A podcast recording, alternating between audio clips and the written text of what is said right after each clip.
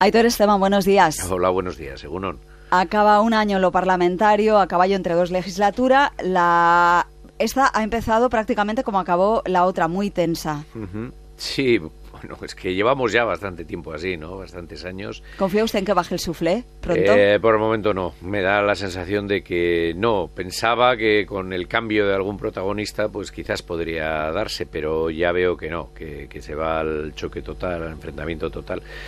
Con lo cual, bueno, pues va a ser sí una continuidad, pero es un poquito diferente, ¿no? Porque las mayorías son más justas, eh, son diferentes. Entonces vamos a ver cómo se desarrolla. ¿Les preocupa que en estos primeros eh, meses de la legislatura solo se hable de la amnistía y de los pactos con los catalanes? y lo que se seguirá hablando. Hay algunos temas que son, hay cosas que son monotemáticas, dale que te pego, ¿no? Eh, bueno, lo cierto es que estaba allí, ¿no? Ese es el tema principal. Somos, solo hemos tenido dos plenos y evidentemente la proposición de ley más relevante en términos políticos era esa, o sea que me, parece normal. Y a mí preocuparme que se hable de otros, pues no, no, no, no me preocupa. Lo que quiero es que eh, nuestra agenda y nuestros acuerdos avancen y que la gente perciba como positiva nuestra actuación parlamentaria. Luego los el ruido que es pues para otros. ¿Entiende que a una reunión entre el presidente del gobierno y al jefe de la oposición se le dé tanta relevancia? ¿No tendría que ser más normal? Debería ser absolutamente normal, pero fíjese lo que ocurrió el miércoles, ¿no? Que se echaban en cara el uno al otro, que si tú me has convocado por la prensa, que si yo te dije antes, que si a mí me dejó me sorprendió tremendamente. O sea, ya es que ya hasta las, hasta las formas, las formalidades y ni siquiera llegué a la conclusión de que iba a haber reunión. Luego ya la cosa se tranquilizó, ¿no? Yo creo que debería ser mucho más normal y el diálogo, más allá de que se llegue a acuerdos importantes, menos importantes, etcétera. Lo sorprendente es que nunca haya ningún acuerdo.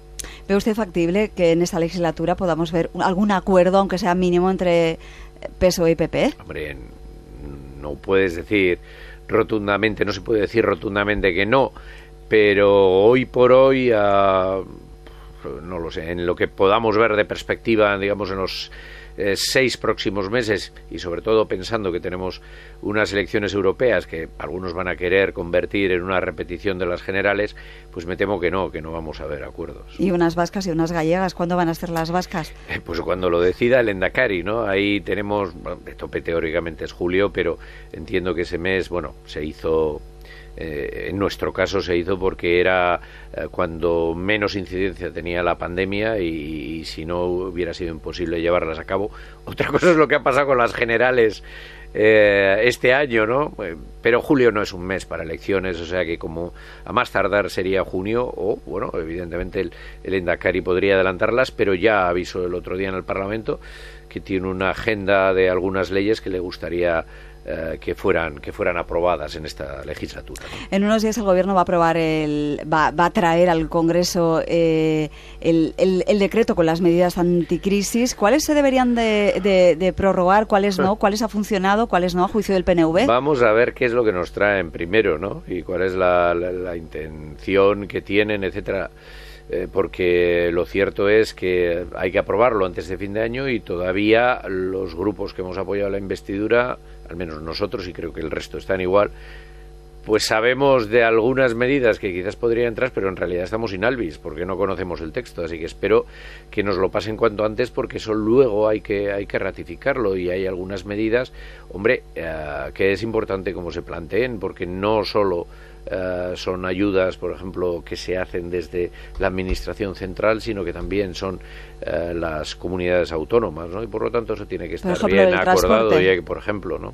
Entonces, eh, pero, pero vamos a ver si hay algunas medidas, cuáles van a prorrogar o no, porque es verdad también que ya entramos y todavía no tengo el detalle de la regla de gasto y de, y de cómo ha quedado el acuerdo europeo, ¿no? Pero, pero bueno, habrá que empezar a recortar en algunos temas y entonces vamos a ver qué es cuál es el planteamiento que hace que hace el gobierno. Lo del IVA habría que mantenerlo, el IVA a los alimentos.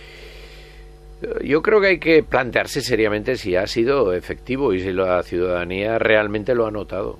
Eh, en, el, en, el, bolsillo, ¿no? Yo tengo muchas dudas de que al final eh, se, haya, se haya notado. Sí creo que igual en algunos alimentos igual sí podríamos, sí podríamos eh, mantener o incluso o incluso aplicar, ¿no?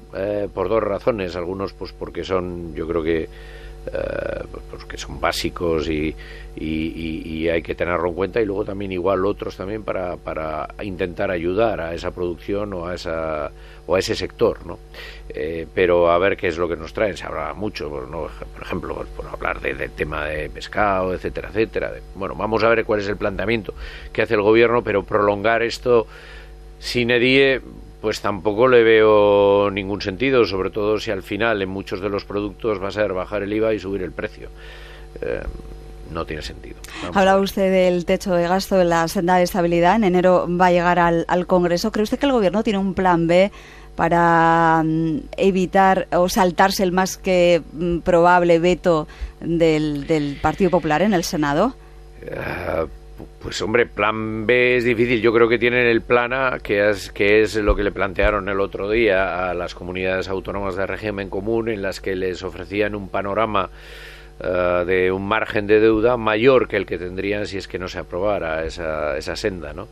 Y por lo tanto el Partido Popular tiene que decidir uh, que elige si una oposición frontal y negarle los presupuestos al gobierno o eh, darle también un poco más de respiro a las comunidades autónomas que no lo olvidemos, en la mayoría de ellas están ellos gobernando, ¿no? Por lo tanto, yo creo que internamente habrá sus dimes y diretes sobre qué decisión tomar, ¿no?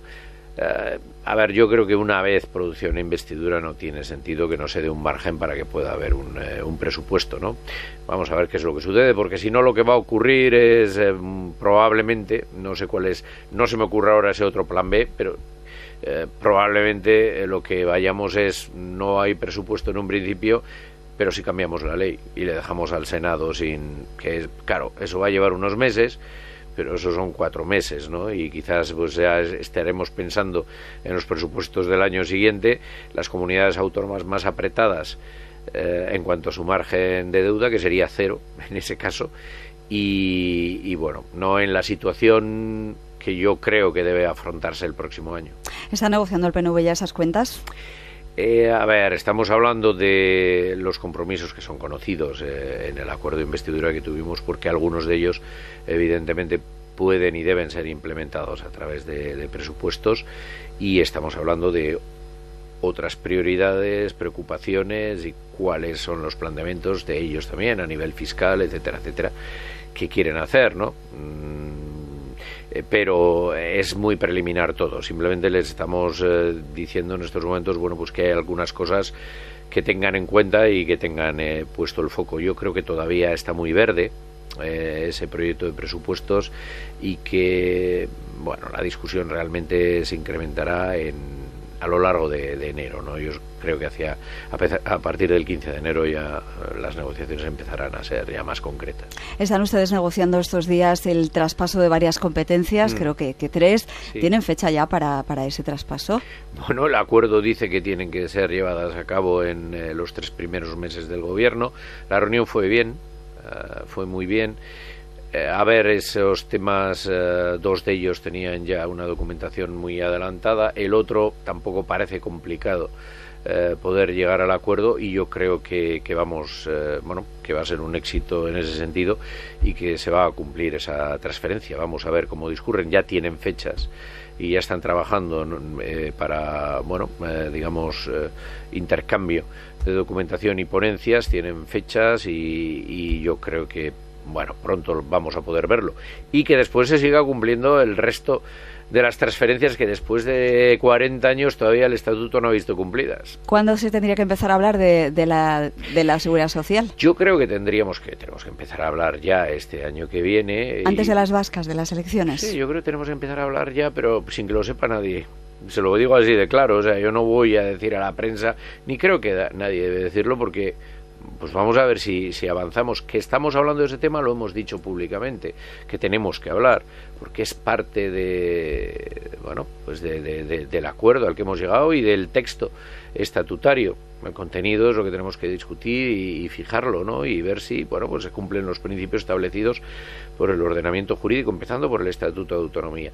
Creo que tienen que ser unas conversaciones, bueno, pues eh, con discreción para que pueda avanzar y en el momento que el tema esté maduro, pues darlo a conocer y explicarlo. Claro. ¿Ve al gobierno más receptivo que en la pasada legislatura? Sí, pero a la fuerza ahorcan también, ¿no? Eh, porque es que, es que ahora todos los grupos parlamentarios son imprescindibles, lo cual les deja por como margen de maniobra para hacer determinadas cosas que unos u otros queramos y que sean muy, eh, pues que llamen la atención o molesten mucho a, otros eh, socios parlamentarios, pero al mismo tiempo les obliga a afinar y, a, y, a, bueno y a dar pasos no y por el momento yo creo que el gobierno claro lo que tiene que hacer y lo que pretende es consolidarse y para eso hace falta empezar con buen pie, tener unos presupuestos y eh, las primeras leyes y los primeros decretos puedan ir funcionando. Así que están cuidadosos, sí.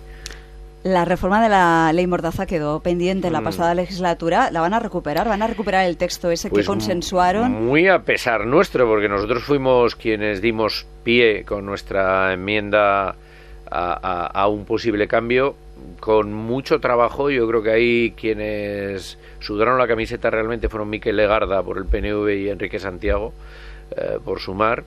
Eh, creo que habíamos hecho avances muy, muy importantes para, para, darle la vuelta, sobre todo a lo que era restricción de libertades y encontrar un mejor equilibrio entre seguridad y, libertad.